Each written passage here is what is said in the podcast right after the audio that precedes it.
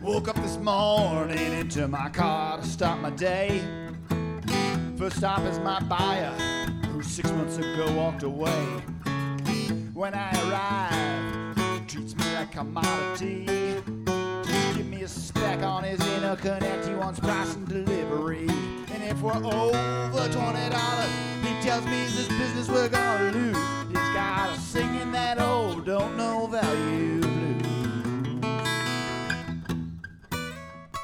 Welcome, everybody, to the Value Clarity Podcast, where we believe in customer perceived value as the core of your customer focused business.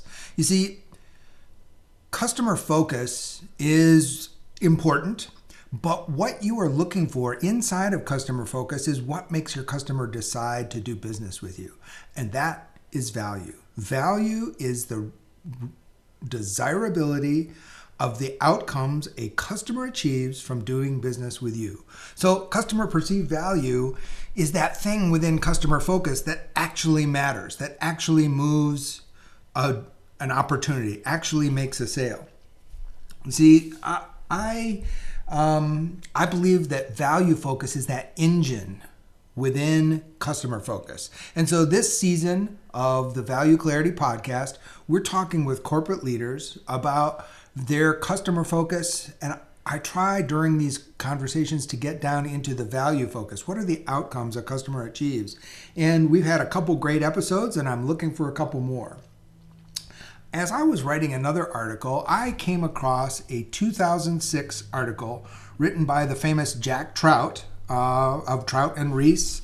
Um, and it was an article that Jack Trout wrote about a Peter Drucker quote. And um, he, he basically he starts his article out Long ago, Peter Drucker, the father of business consulting, made a very profound observation that's been lost in the sands of time. Actually, it hasn't been lost in the sands of times. I hear this quote often. Here it is Because the purpose of a business is to create a customer, the business enterprise has two and only two basic functions marketing and innovation. Marketing and innovation produce results, all the rest are costs. Marketing is the distinguishing, unique function of the business. And so, if you, I, you know, I love the, the pithiness and the, the brevity of the purpose of the business is to create a customer. And, and I get more wordy, I admit, when I say the purpose of a business is to produce more value for customers than it costs you to deliver.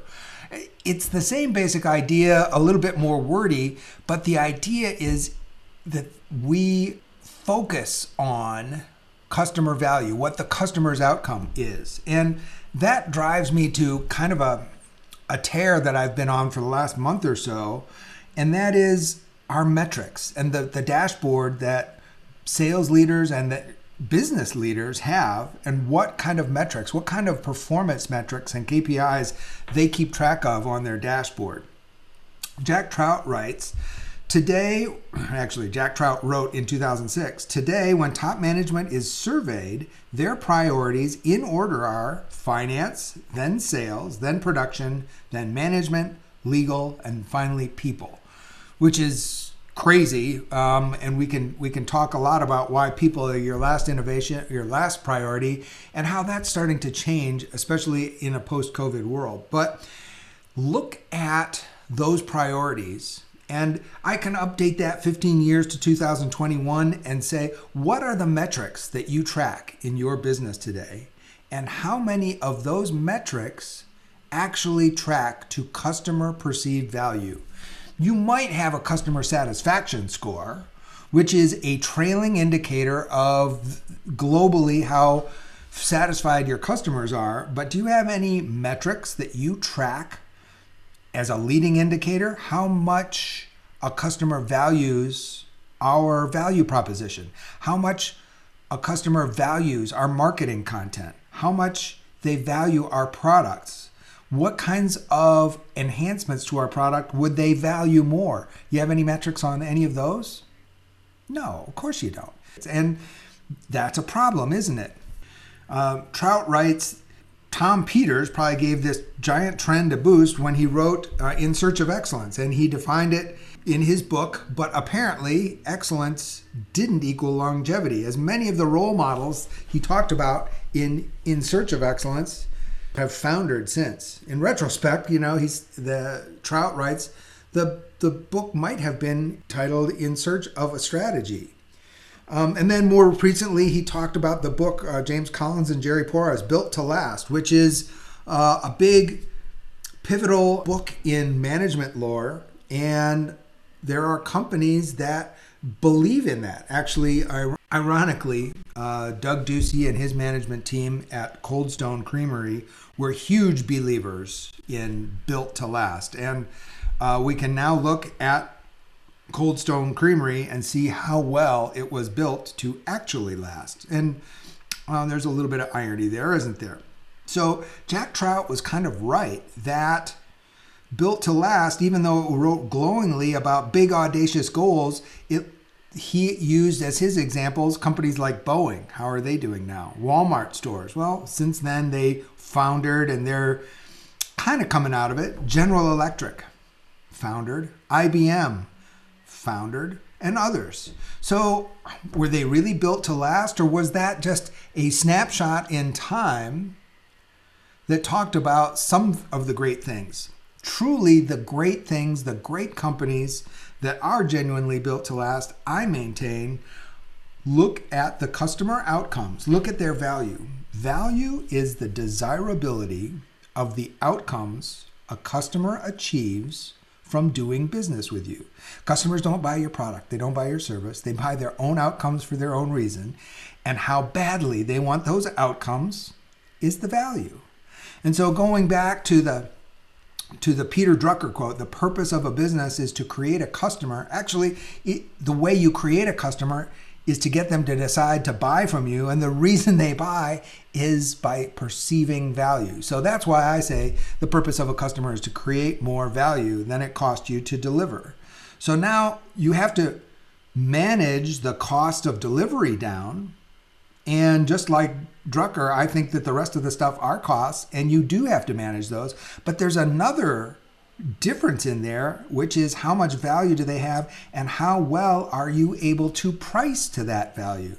Because I run into companies that are horrible at resisting discounting, horrible at pricing, horrible at maintaining price integrity and pricing discipline. And so if we think of your company as having to produce more value, that means you understand the value. And once you understand the value and can help the customer understand the value, now you can price it optimally. And now you have to deliver it efficiently. So, your dashboard, your metrics, so many metrics and so many dashboards are loaded up with metrics and KPIs that are within your control. And that makes sense. But the problem is, there's one thing that is less in your control that is the reason customers do business with you, and that is the customer perception of value. It's harder to measure that, but that is what makes your business. That is the engine that moves your business. And if you ignore your customers' value and only measure the stuff you can control, you aren't in control of your business. You aren't in control of your business if you only control the stuff that you do. Your metrics, the stuff that's easy to measure, are important, but they are only secondary important to how well they translate and what everything you do translates into a customer outcome. The success of your business sits only within the mind of your customers, and you don't measure anything about that other than maybe customer satisfaction, which is, as I said, it's a trailing indicator. So that's why I'm embarking on this season of the Value Clarity podcast. That's why I do what I do. That's why I wrote the book Radical Value is to understand customer value, help you have those conversations that help you understand and measure customer value so that you can draw that balance between the stuff you can control, the stuff you do make, and the stuff that you are only less in control, but the stuff you can impact, which is what's happening in your customer's brain. Because you can't succeed without knowing your customer, their world, what they're thinking. Thanks. I hope this helps.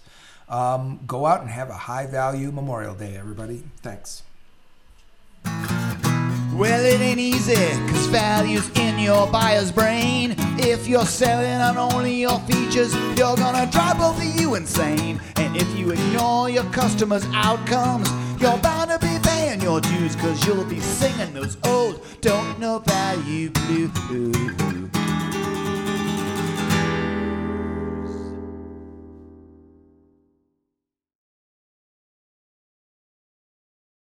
This podcast is a part of the C Suite Radio Network. For more top business podcasts, visit c-suiteradio.com.